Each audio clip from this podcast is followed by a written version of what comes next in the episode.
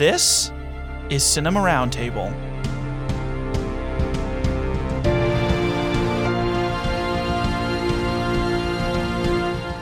My name's Jake, and today, Erica's joining me tonight. It's just the two of us. Just the two of us. Thank you for having me here. Of course. I mean, it's always fun to have the other people around, but Jared and I record an episode, just the two of us. Now Erica and I Yeah, get to record an episode, just that, the two of us. That one time that you recorded with just the two of you, I was supposed to be there and had a calendar mishap and missed out on talking about a movie I wanted to talk about. I think we, um, you like texted us or something like right afterwards. I was like, what? it is totally fine because I, I can't remember what one. What one was that? Was that bodies, bodies, Bodies, bodies? Bodies, Bodies, yeah. That's what I thought. Um, well, but now Jared, who who had seen the movie, now he gets to be bummed out that he doesn't get to be on the pod. Unfortunate. It's what happens when you have kids, though, right? yeah, exactly. Um, but that's okay. But we're gonna bring we're still gonna bring a bunch of different movies for you tonight. We got four that we're talking about, and we can just get right into it. Um, Erica had a little, you had a little uh, intro for your first movie. Yeah, yeah. So I've uh, been fortunate enough to watch several new movies, both in the theater and on streaming services. But I want to take a few minutes to discuss a movie that has already been submitted for Oscar consideration. And that movie is Terrifier 2.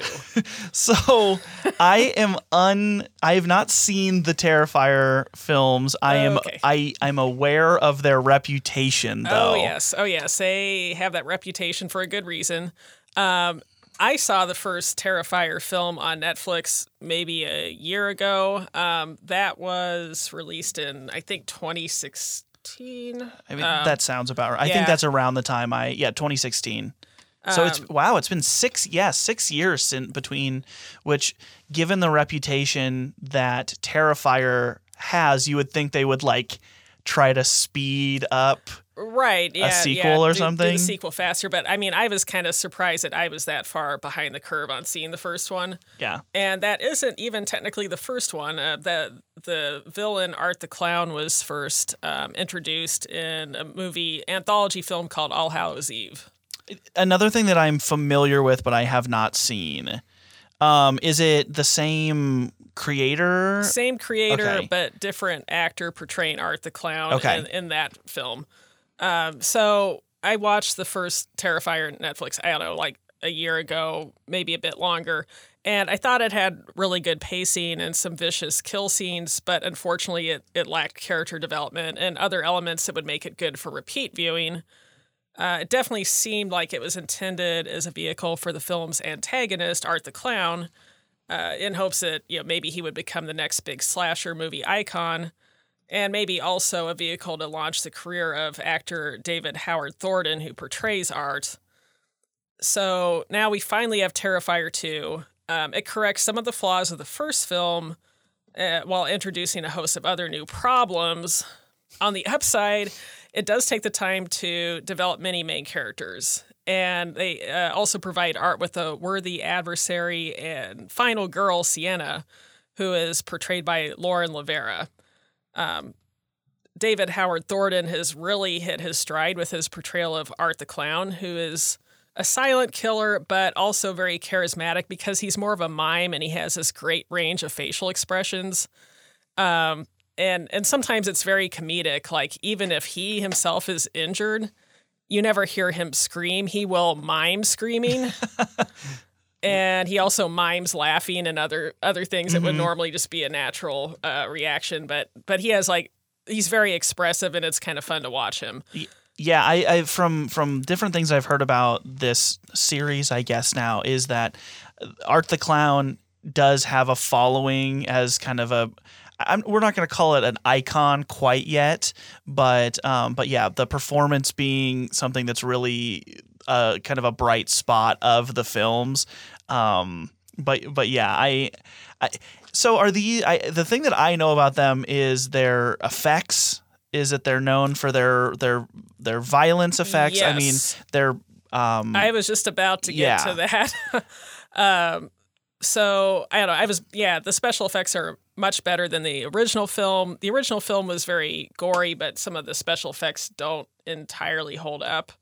Well, Um, I, I, happen to see that the first film only had a budget of thirty-eight thousand dollars. Very yeah, it was very low budget. So I mean, you can you can yeah. totally um, overlook some of the effects not you know holding up, especially especially when you watch it twice, like I did, and then when I saw it the second time, kind of the lack of character development got to me Mm-hmm. on that first film.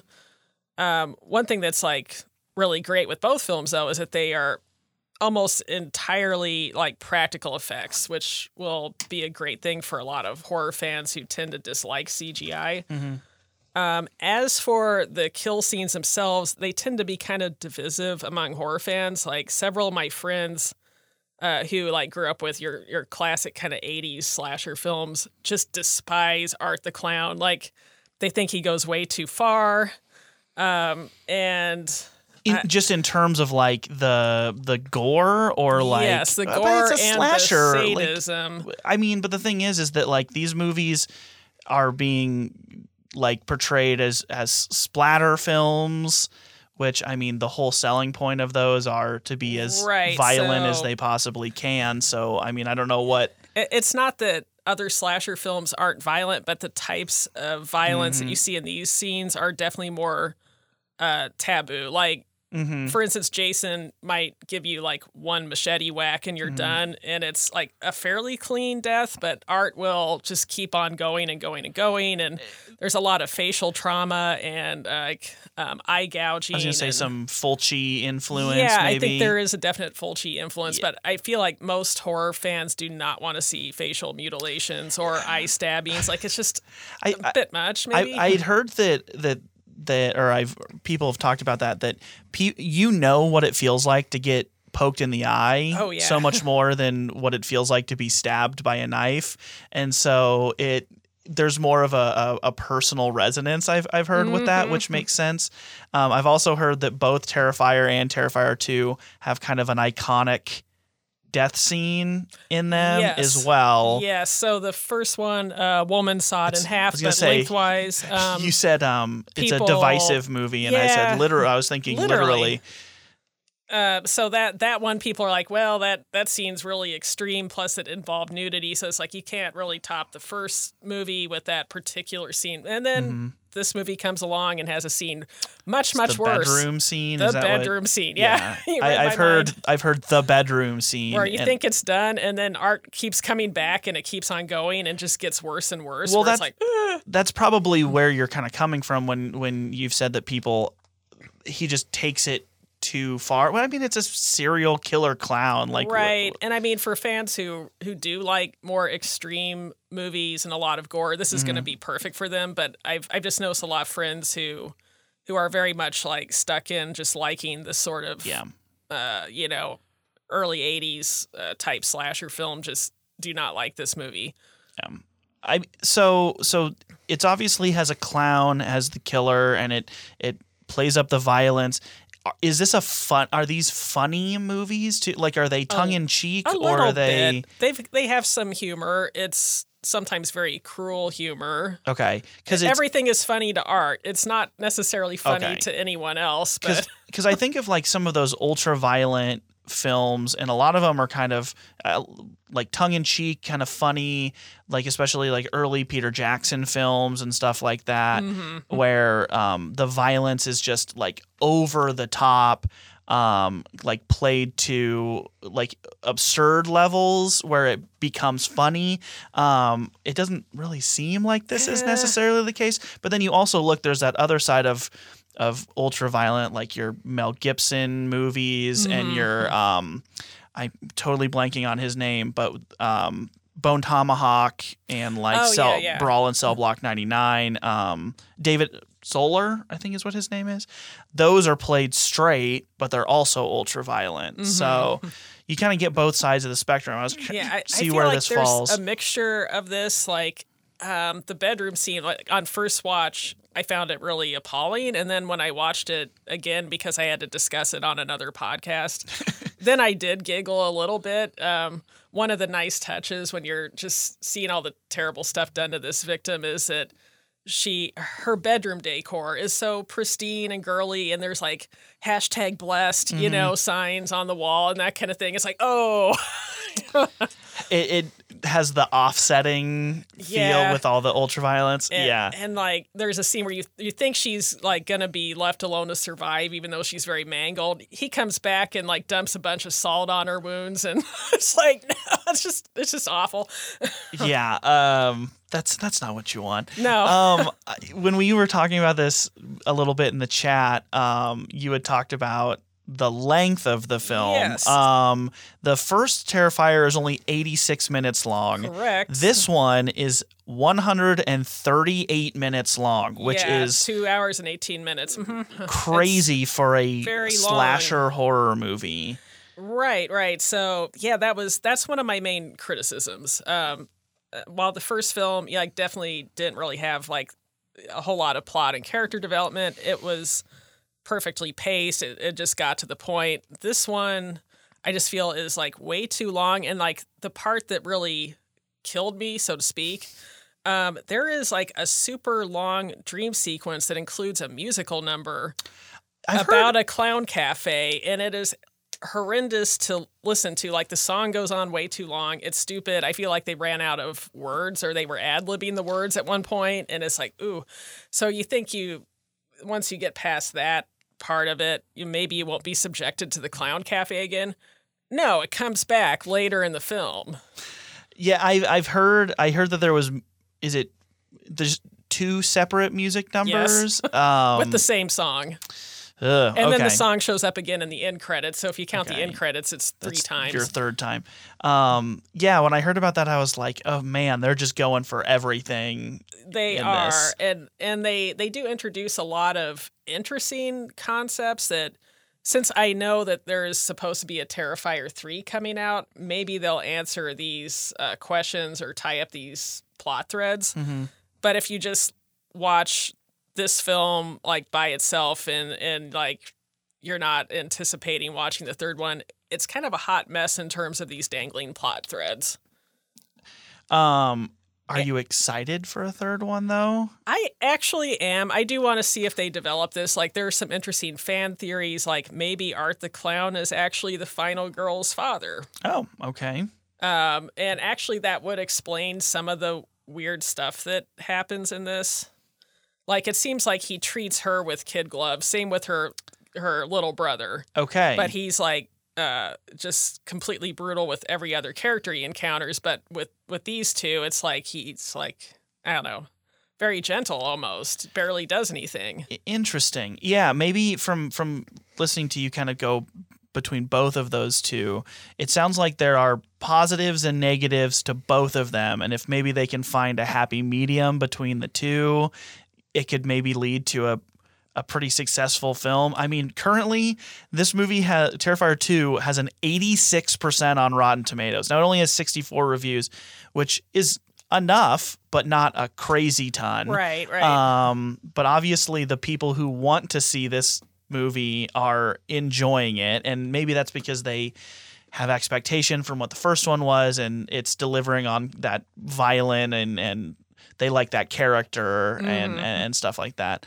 Um, but I, I Oh, don't know. And then there's this this scene that's stuck in the end credits where you think that it's wrapped up nicely, and then then they follow up with the surviving character from the first film, whose face is terribly disfigured, and then there's a cameo appearance w- with uh, pro wrestler Chris Jericho, who who is a big horror fan. I can get why he'd be, want to be in this, uh, but this I don't I don't want to spoil it, but this scene is truly vile and baffling.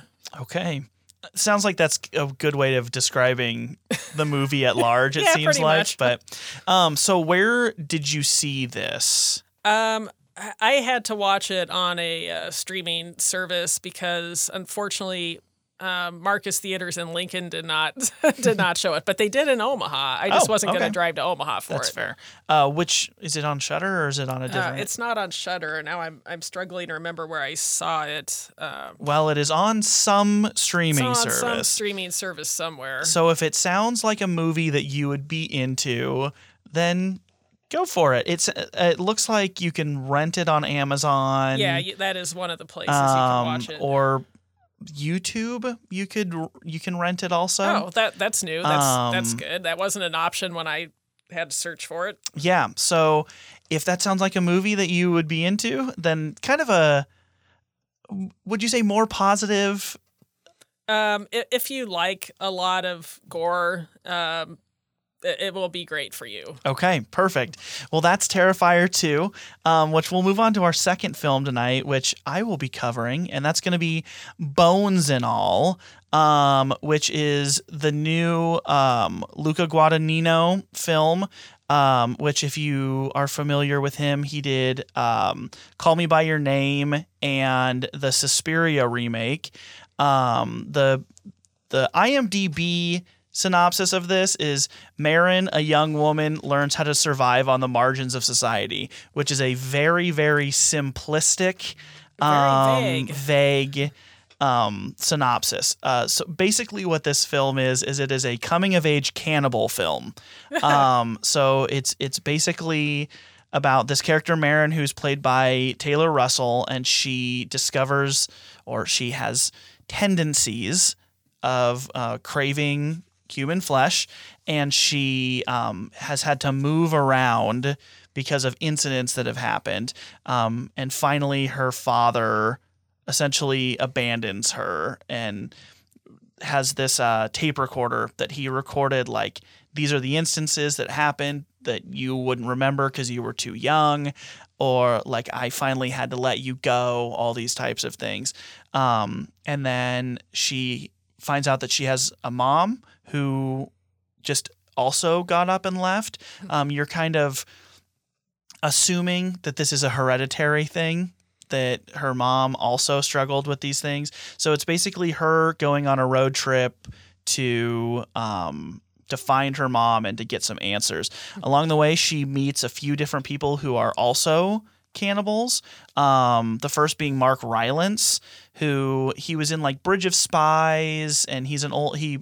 Um, he's very good in it, uh, but he is kind of this loner, creepy old man who is like, I could smell you from from miles away. That's also kind of a power that they that these uh, cannibals have is that they can kind of sense when they're around other cannibals. Interesting. Um, and she decides that she wants to move on from him, um, and that's where she meets Timothée Chalamet, who is the the probably the the other lead of this film, um, and they kind of have a budding relationship as they kind of make their way through um, what he's had to deal with his family and her trying to figure out what's going on with her family and kind of navigating what it's like to be young people that are kind of vagabonds that are also cannibals. Um, it is a very the, the the cannibal scenes are very gruesome, but I would not call this movie a horror movie by any means. It's just kind of an element of the story.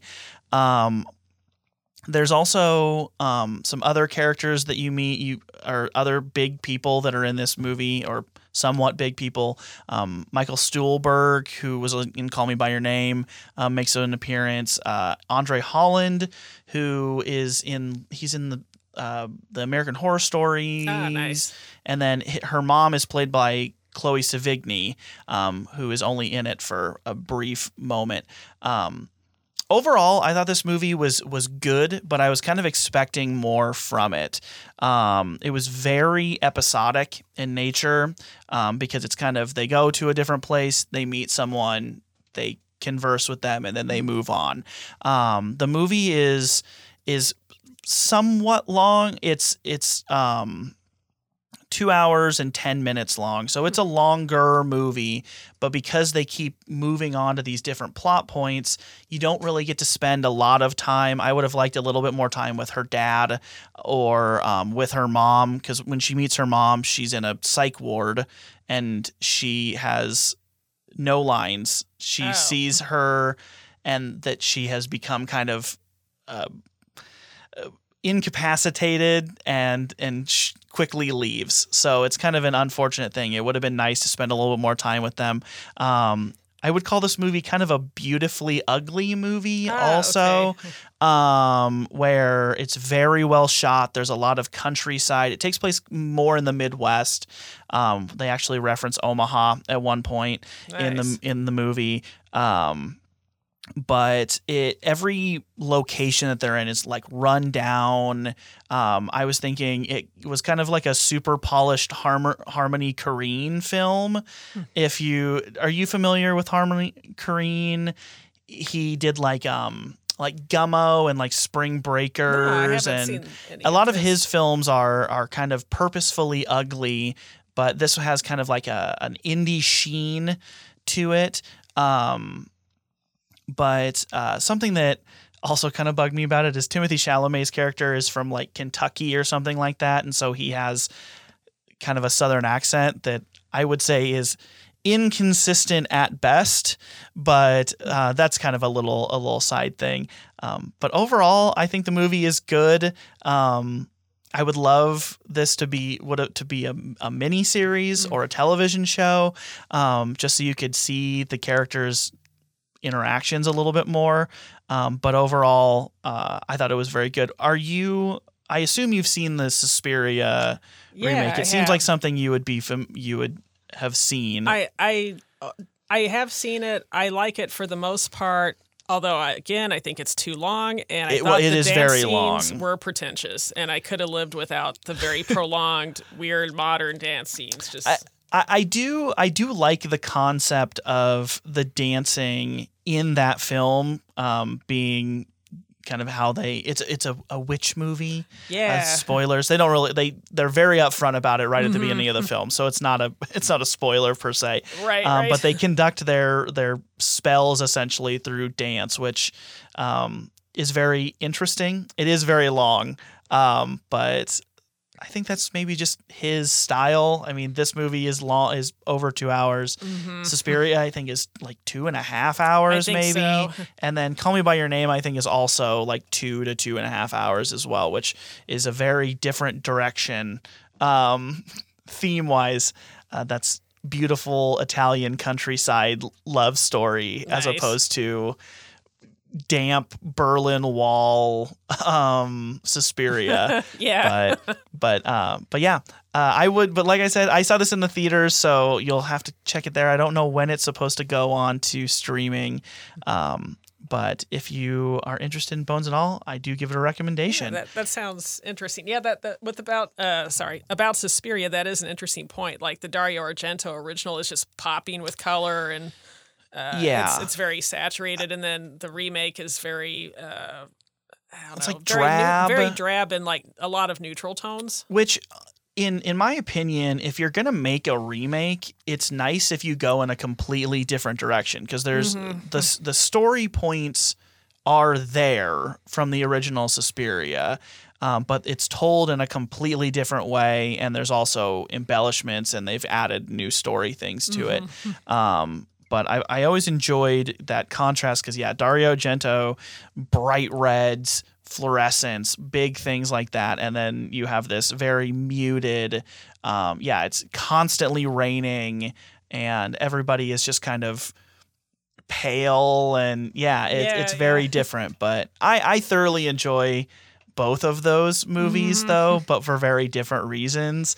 And and so yeah, shout out to Dario Argento. Um, if you like Giallo, check out his his films. Deep not, Red not is as newer films. Check out the old ones. Definitely skip the ones from like the last decade. Or I was gonna so. say Like, start from his from his filmography and work up, and then once you hit a movie that you don't like, it's probably a good time to yeah, stop. like like drop out in the mid '90s. I would say safely. like Mother of Tears, maybe. That is maybe one of the better newer ones, but um, he had a lot of turkeys that, before that's that. fair. But definitely Suspiria, Deep Red, um, Inferno. Those are all films that I would recommend of his. Um, and all three, going back, uh, Luca Guadagnino films, I would also recommend. Um, but yeah, that is Bones and All. I also forgot to mention our featured film tonight. Uh, I'll just give a shout out real quick. Our featured film tonight is is The Menu, um, which I know I was very excited for. But we'll get to that in a moment. We're gonna have one more film, and it's the Christmas season. It Um, is. so we're actually gonna do like a, a um, um, John Leguizamo double feature here in just a moment with uh, Violent Night being our next film. Oh man! So from the poster, first I thought, is this going to be another holiday slasher film like Silent Night, Deadly Night, or or something of that type? Fortunately, it's not. Um, I, I tend to feel that uh, Christmas themed horror movies are often not very good, with the exception of Black Christmas, perhaps. Like the original, the Black original, Christmas. yeah, not the remake. Definitely Yeah. not the remake. Um, but yeah, fortunately, this is this is not a horror film. It is very gruesome in places. It's more of an action comedy, uh, heartwarming family tale, all melded into one. Um, so It- when I saw the trailer for this, I it looks like a fake movie. Like it looks like a movie that would be kind of like- like, the fake films in, in the Grindhouse. Uh, exactly like we're gonna have this high concept idea of oh, what if Santa Claus was an action hero, basically. yeah, yeah. Um, it doesn't feel like it would be a real movie, but everyone, I'll and I'll let you get into everybody that I have talked to about. I have not seen it yet. I am excited to see it. Um, has said that it was very fun. It, it's extremely fun. Uh, I saw it with a, a friend who is normally not very expressive in his reactions uh, to toward movies or even stand up comedy. There were some scenes where he doubled over with laughter. Like Nice. he usually tries to like suppress you know that that level of Mm-hmm. expression, but couldn't. Um, so yeah, I, I don't want to get into too many spoilers, but basically there's a um, it, it's about a uh, a family that's kind of falling apart, or a, a couple who have split up, but their daughter wants her parents to get back together, and that's her Christmas wish. She kind doesn't of- want she doesn't want presents. Isn't that kind of what happens in uh in Krampus also? Yeah, I think there is some. His like wish recall, yeah. is because his family is like kind of arguing and fighting and stuff like that. In this case, the dad's family is like insanely wealthy. They're hoarding like three hundred million dollars in in a Jeez. vault under the house. Yeah, because that seems like a smart thing to do. Yeah, it's like uh, that's really dumb, and also Well, makes you that bury family it in the very backyard like a normal person. unsympathetic. You're like maybe they'd actually deserve these things, but we can talk about uh, the upper class Oh, uh, yeah, and how will- they and how they get their comeuppance in our featured that, that film does kind later. of fit in with the yeah the main feature. yeah. Um, but yeah, they they are deliberately portraying like most of this family is unsympathetic. Like Okay, um, the little girl and her parents are the more likable characters. Like the dad wants to just cut ties with his wealthy family because they're so dysfunctional and greedy and just Okay. leave all that behind.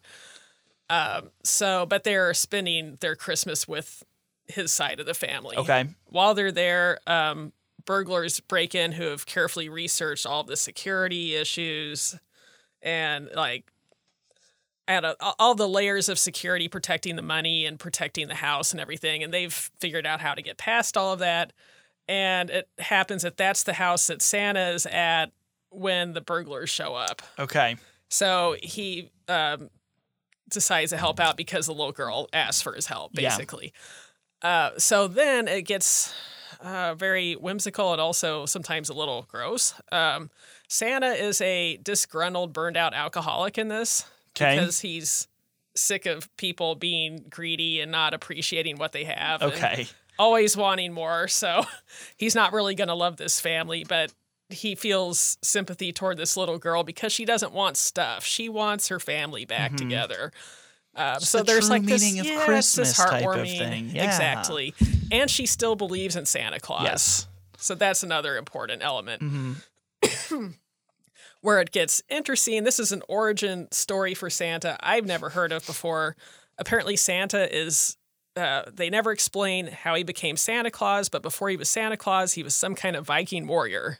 Oh, I've I've never heard that lore before. Maybe it was created I've for. maybe just for this movie. I've never heard that lore either. But Okay. in this movie, um, in his previous life before he became immortal and became Santa Claus, he was a Viking warrior who was known for being really brutal and killing people with like basically a sledgehammer. Okay.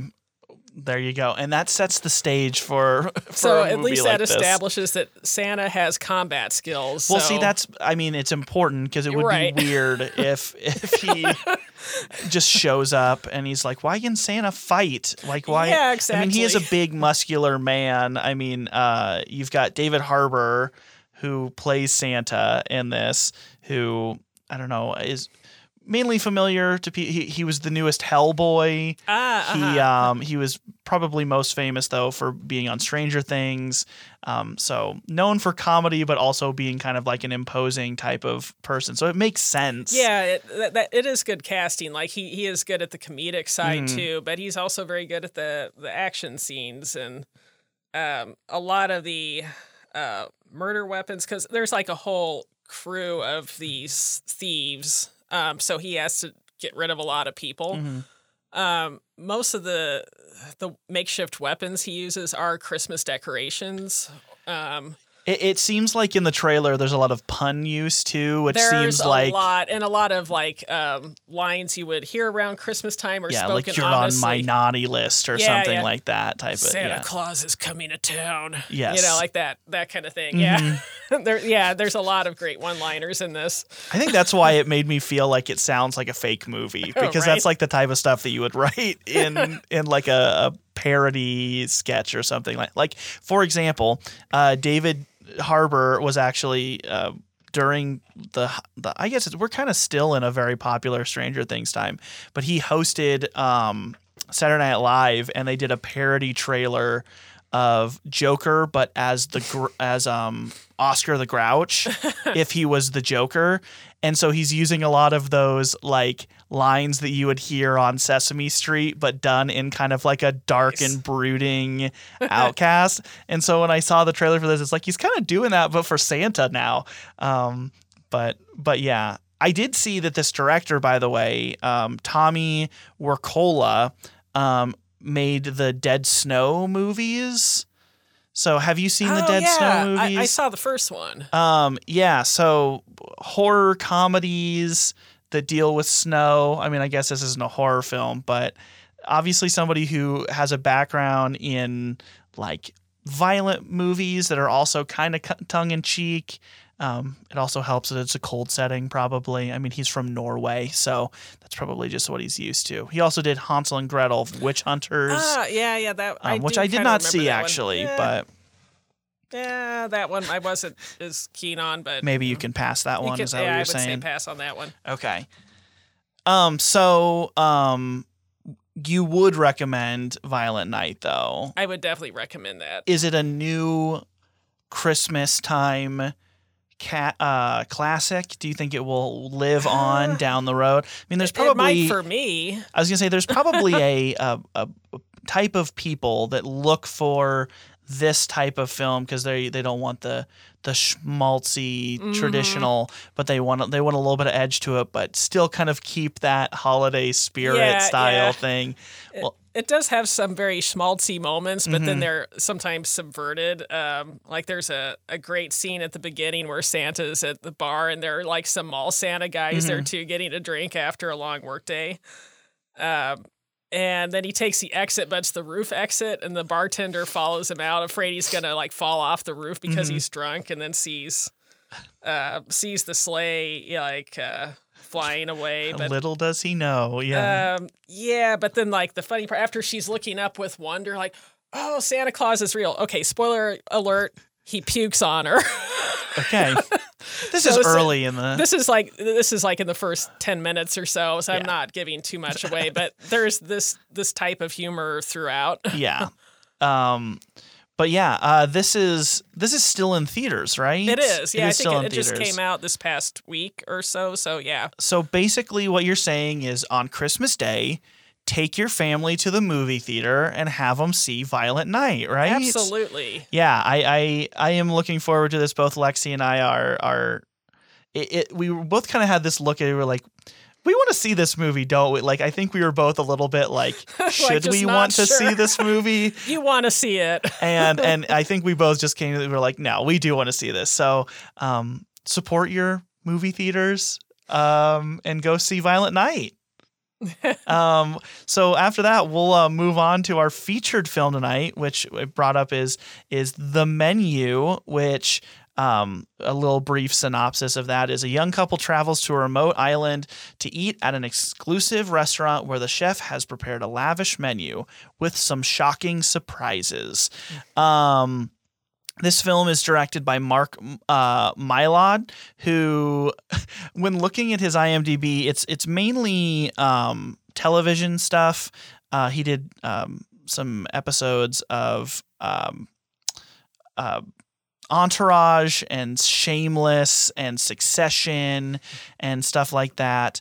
Um, his only uh, movies that I recognize is kind of some random. He did uh, Ali G Indahouse, the the uh, the Ali G movie, the Sacha Baron Cohen character, and then he also did. I don't know if you remember this movie. It was called What's Your Number. It was an Anna Faris, Chris Evans rom com. Oh, um, yeah, I don't know if I've seen it. Eh, Maybe that's- because it was a rom com. Yes, uh, very forgettable. But it's that was back in 2011, and now he, he after make, taking a detour in um, television, he is back to to films. Um, we've been kind of talking a little about about this in our in our chat, but Erica, why don't you um, give your your opinion?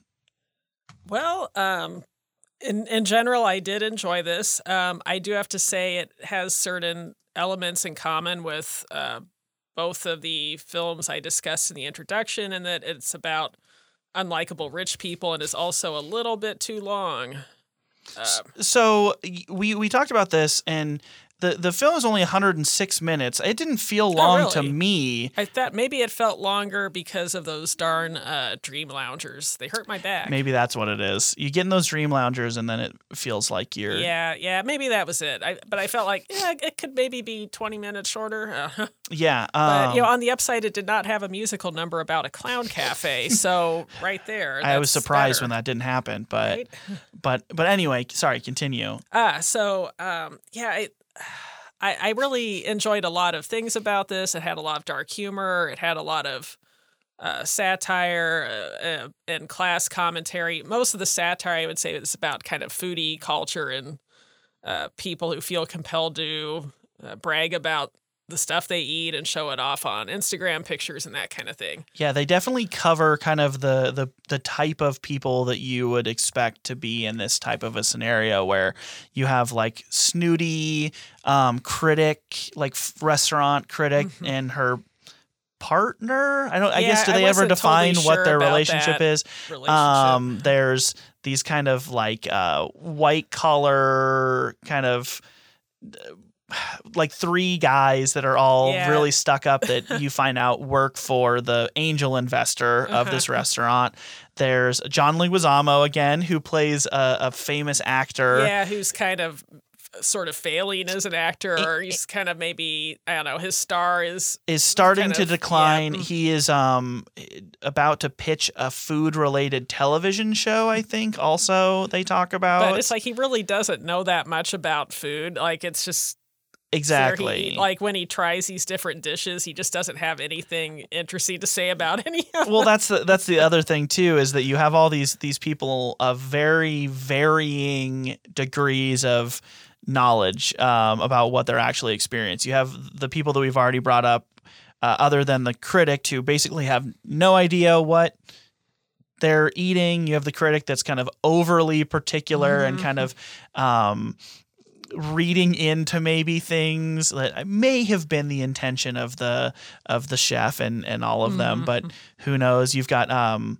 The, the lead characters are Nicholas Hoult and Anya Taylor Joy, um, where Nicholas Hoult is this this overbearing like fanboy of the Oh, head yes. chef played Oh by Ralph gosh. Fiennes, who is also very good, and um, Anya Taylor Joy is his date, which we find out is not his initial date yeah. um, but um, he kind of worships the ground that the chef walks on, basically. Right, yeah, he's um like the most obnoxious type of foodie, I think. Yes, um, where he re- really wants to know food and like is very stuck up about it, but you come to see later in the film that he actually has no idea right like what is happening. he's like maybe fine as a consumer and he can pick out certain like flavors like he notices that like a tea has bergamot in it um, which is like an obscure talk about an obscure flavor note Mm-hmm. like i like bergamot as a scent i've never eaten like one of those flowers but he's like chef does this have bergamot And he's like yes and and you can the thing that I really liked about um uh Ralph Fiennes uh by the way is that I think when you look at this premise, you look at a an an island uh that has this restaurant on it that it's all self-sustaining, all of the stuff is grown on it. Um you could kind of envision this like Gordon Ramsay style like loud bombastic um, kind of like genius, whatever. Um, but that's really not what Ralph Fiennes' character. Like he's very um, intimidating, especially when he's dealing with all of his sous chefs. Um, but you can tell the whole time that he is trying to have this hospitality to him Yeah. where he's like telling this like all these little stories about the menu and all these things um, and i think a, a perfect example of the kind of dark humor in this in this film is uh, his taco tuesday story oh yes yes um, yes, uh, where he talks about growing up in like Waterloo, Iowa, or somewhere like Yeah. that. Um, he's like, if it was Tuesday night, it was Taco Tuesday, and he kind of goes on how there's this his family used to make tacos, and everyone is kind of enjoying the story, and then he talks about one Taco Tuesday that takes a dark that takes a dark turn um, involving his uh, dad being abusive and and things like that and that kind of encapsulates kind of where the the film feels like it's going in one direction and it's this on the surface thing and then it takes a turn and um um, I really enjoyed this film. I think this is just the type of stuff that I really enjoy. Um, I like the the dark the dark humor to it. Um, there was two parts in it that I I actually laughed out loud during. Um, there's a part where they're um, I guess we can get into it in spoiler section, but the, Right, there's right. one other one that I can talk about where um, they bring out for the Taco Tuesdays, they bring out these very specific tortillas that have things printed on them. And one of the tables is like, hey, what is this? And um, the hospitality oh yeah yeah. person uh, played by Hong Chau, who is f- probably my favorite part of the film, honestly, uh, keeps going. These are tortillas, Yeah. and they're like, "But what? What is like?" Because they're trying to figure out what's going on, and she just keeps saying tortillas. Oh yeah, that was great. And- they, yeah, like uh, each table gets uh, tortillas that have something uh, shameful or um, know, things that they would Incriminating. incriminating, Yes, uh, tailored to each individual guest or table. And with that particular table, it was uh, financial records that were not quite kosher. yes, and and her just kind of dodging the whole And thing just- so and just, just keeps saying "They are tortillas, over and over again. Um, and I thought that was really, I thought that was really funny. Um, I also. Um, I also thought the and you I think you see this in the trailer. Uh, one of the table, I think it's the same table actually, um, tells them that it's their birthday. Oh, it's one of the people's birthday, and so all of these crazy things are happening throughout the film. And then about like two thirds to three quarters of the way through, you just see the staff bring out a cake and they're singing happy birthday, and they're like. You told them that it was my birthday, and he's like, "Yeah, it sounded funny Two hours. two ago. hours ago. um, but but yeah. Um, anything else you wanted to talk about before we get into Uh, spoilers? I mean, we kind of covered the general premise, but there isn't really any super there's- major spoilers. But there are things that would probably be better to discuss. Right. Like I, I feel like anything that's not, you know, already shown in the trailer Exactly. Mm-hmm. is a spoiler. So I think there's um probably yeah, probably it's time to go to spoilers. Yeah, I, I'm ready to move on. So we'll listen to the bumper and then we'll get into the spoilers. Could it really be that simple? Secret lies with Charlotte. Open the pod bay doors, Hal. I'm sorry, Dave. I'm afraid I can't do that. Aren't you asking us to accept a pretty incredible coincidence? I'm just saying a coincidence is possible. And I say it's not possible. Where are those keys, Rose? You know I can't give you the keys, right, babe? Soylent Green is people! The greatest trick the devil ever pulled was convincing the world he didn't exist. And like that, he's gone. And we're back with the spoiler section for the menu. So, would you say there's is there what would be the main twist or spoiler of this of this film? Ay, well, um, the trailer gives away the twist that this what seems like a fine dining experience is actually the chef and his uh, crew uh, planning to kill all the guests. So I mean, that's right there um, in the trailer. For me, the big twist was the reveal about Anya Taylor Joy's character. Initially, you just assume that she's the girlfriend of the annoying uh, foodie guy. The guy uh, was yeah, it Nicholas Tyler? Hoult. Yeah, Tyler. Yeah. yeah like he he loves food he can like distinguish all of these cooking techniques and flavors but he cannot cook to save his life it literally Mm-hmm. Literally. as it turns out um, but it turns out she's she's not his girlfriend she is a sex worker that Mm-hmm. he hired because his actual girlfriend broke up with him Yes, uh, which I, I will say was it was a little bit of a bummer because earlier in the film she's talking about like because you see that um, that Ralph Fiennes has kind of tailor made all of these dishes for the guests that are there. These are all people that he specifically wanted to have there, and he keeps being like, "Who are you? Like you're not supposed to be here." All these types of things, and she talks about like I like. Um, I I'm Margot and I'm From from Grand Island, Grand Island, Nebraska. Nebraska. And I was like, "What?" i know and you find out later that that's not true. Um, her name is Erin, and I think she's from like Massachusetts or Yeah, something, something like like that. that. and I was like, oh, okay, I guess that's fine. I would say the other big spoiler in relation to that is um, that Nicholas Hoult knows that all of them are going to die. Mm-hmm. yeah that that is the other Um, big twist and then he invites her anyway knowing that he that would be she will die Yep. Mhm. along with him and all of the other people. Um, I, I I think that those are probably the two big spoilers. We can go into the ending a little bit too. I. I I will say before getting into that, I will say I was surprised that there's no cannibalism in this film. I was about to say that too. Like movie called The Menu, and from the trailer, it's it's clear the chef intends to kill the guest. I would have expected cannibalism, but there is none. I feel like that would have been the easy route to go with a film like this.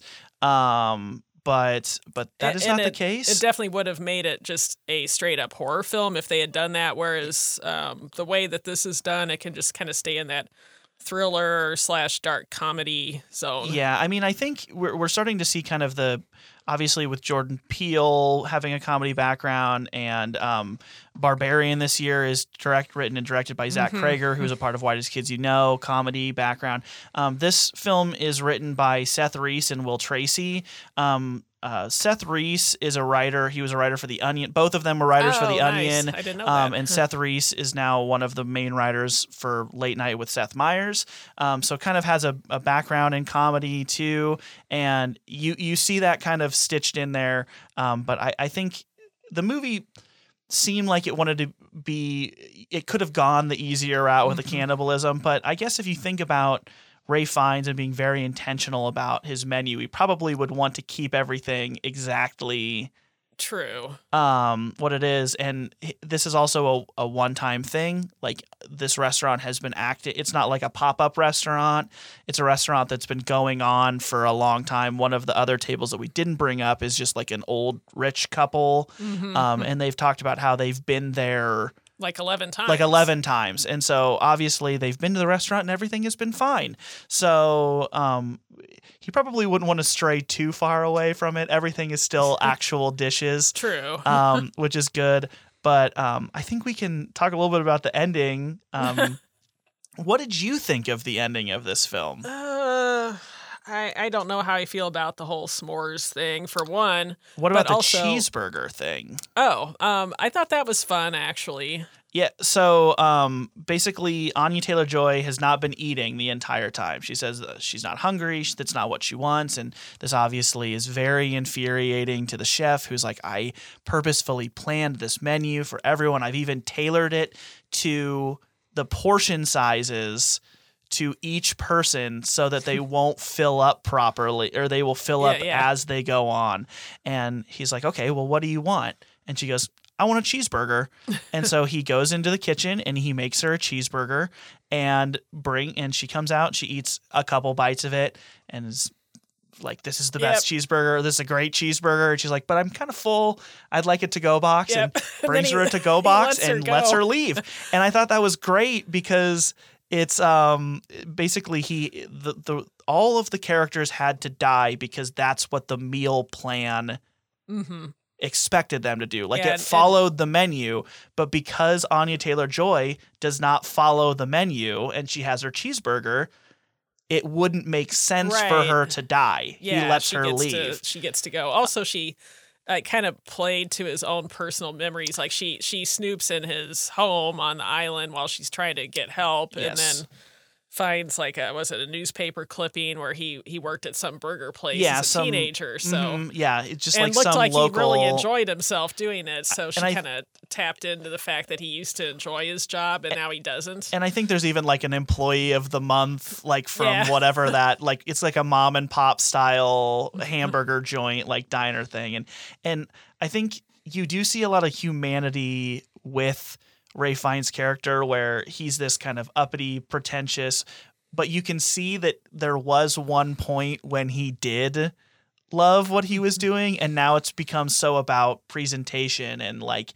pretension and stuff like that that he's kind of lost his luster. And his uh, clients are kind of eh, unpleasant people. Well, because I think they talk about how it's like I'd have to get the number right, like fifteen hundred dollars a person. something. I think. Yeah, it, it was like it was definitely over a thousand, which is uh, which uh, is kind of absolutely amazing to think ridiculous. about, right? But you you led on to the other part of the ending, which is the s'mores ending. Um, would you like to talk about that? Uh, so, well, one thing that irked me a, a little bit, and maybe I found it a little, I don't know, unrealistic, is um, the the other dinner guests do not really put up uh, a fight, really. Um, At the ending, or just in the general? whole thing. Well, the, The- one guy tries to escape, and they punish him. Yeah, for it, but there's still, there's some mild them trying to escape, but you could also make the case that it's like these are all like rich stuck up people. Like True. how much They yeah, fight they could they really- actually have in them? that, that's a good point. they all kind of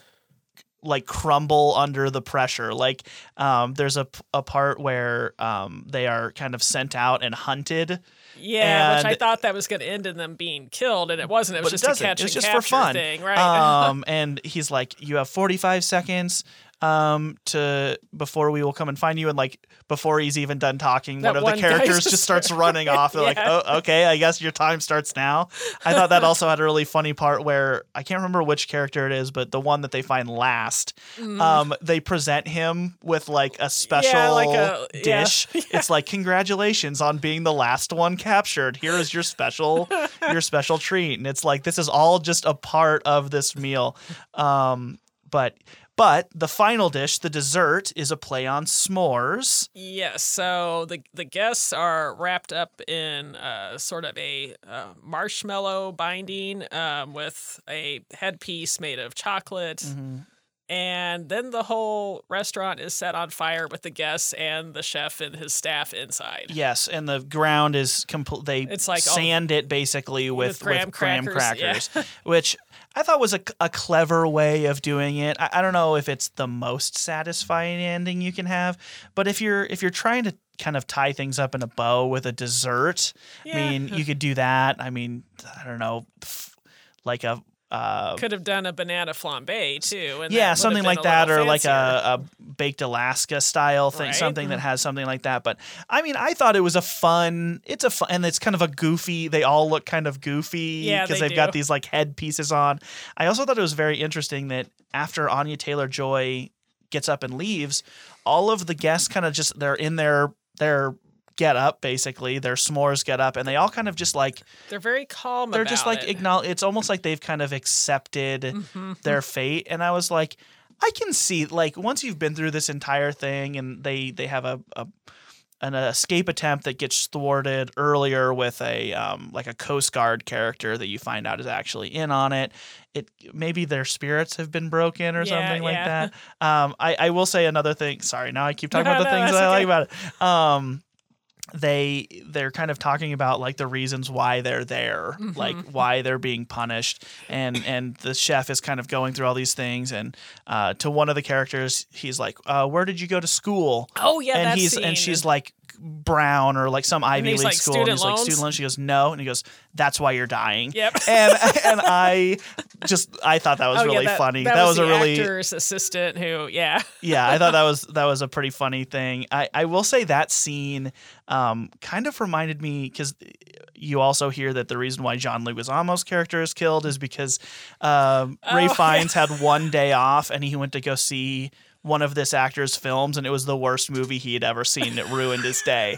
And that kind of reminded me a little bit of the ending, spoilers for this, of Hot Fuzz when um, there's all these murders going around in the town and they have these kind of elaborate reasons why they're um, why they think that these characters are being killed off and then you find out later that they're like it's all very trivial Yes, on yeah. why they're being killed like they Just- kill a character because he is a bad speller um, and stuff like And that the, the one guy's like a human statue, and that's just tacky. and it's tacky, and so Yeah. they kill him. So that that's kind of what it reminded me of, where it's kind of trivial Right, on why they end up killing some of the characters. Like obviously, they're the the guys that are doing financial things. They kind of have their reason for that, and the other Mm-hmm. guy's cheating on his wife and stuff like that, and um, is also just kind of a bad guy in And- general. Yeah, and but the, the uh, food critic has like ruined a lot of careers by writing negative reviews about different yeah. establishments. her tortillas all have pictures of restaurants that she yeah, that closed that because closed of because her, of her reviews. reviews. um, so so there's that. I, I mean, that's pretty much it for the film. Do you have any um, other thoughts? Well, I have that to you say one of one of my favorite scenes was actually I think the second course. It was supposed to be the bread dish with the different garnishes, and he gives this long talk about how like bread is the food of the poor and the common people. And he's like, but none of you here are common. and then he like brings out all these like like uh, garnishes and dips that you would put bread in, but no bread. But He's no like, bread. None of you get bread. It's like that is epic culinary trolling. I liked it. that he was a total troll with that. It, well, that's that's a type of thing that you can really see his resentment Mm-hmm. of the people that he has, where it's like bread is such a like a staple of restaurants. It seems like, and be like, you guys don't deserve bread. Mm-hmm. You this is not. And also, his his restaurant is known for its good bread, but Yes. that that group of people did not get any. They did not get it, um, which I thought was a, a, a funny touch too. But but yeah, any last thoughts you Uh, to? no, no, I, I I did enjoy this quite Yeah, a bit. I- Um, I'm looking forward to another viewing of it. See if there's any other things that I missed maybe Mm-hmm. from the first view. But are you gonna want to see it again? or- probably, probably, yeah. yeah. on- once it hits uh, streaming and or you know Blu-ray. Because I think right now it's still in theaters, Mm-hmm. um, or sh- or just recently left theaters. Either one of those things. But I would assume it'll probably be on some streaming platform here Right, relatively right. soon. I would think so too. Um, but yeah, I, I would give it a glowing review, a, a less glowing review, but still a, a positive. I just review. felt it was a little too long. that's, that's and that just- is fair. Um, but yeah, that's the menu. Um, and that was our featured film tonight. Uh, we haven't really talked about what our next episode will be. Um, it's the start of the year. It'll will be when our next episode will be. So it's probably going to be in this um, more award Yeah, seasony movies. right. We'll we'll have to get into the And, chat and or like leftovers of the holiday season. Like I probably will end up seeing Puss in Boots, which seems uncharacteristic for me, but it, it does have a cat in it. So Lexi watched Puss in Boots, I think, yesterday. Okay. So the the first new, one. Oh, the, okay. I haven't seen the first one, but um, yeah, one of my much- my friend has a. A child who's like too young to watch the kind of movies I normally watch, but it's like I will go see that that one with you because it's got a cat, and I love cats. Yeah, I mean, there, there's that. Um, I'm really looking forward to seeing The Whale. I don't know if Oh.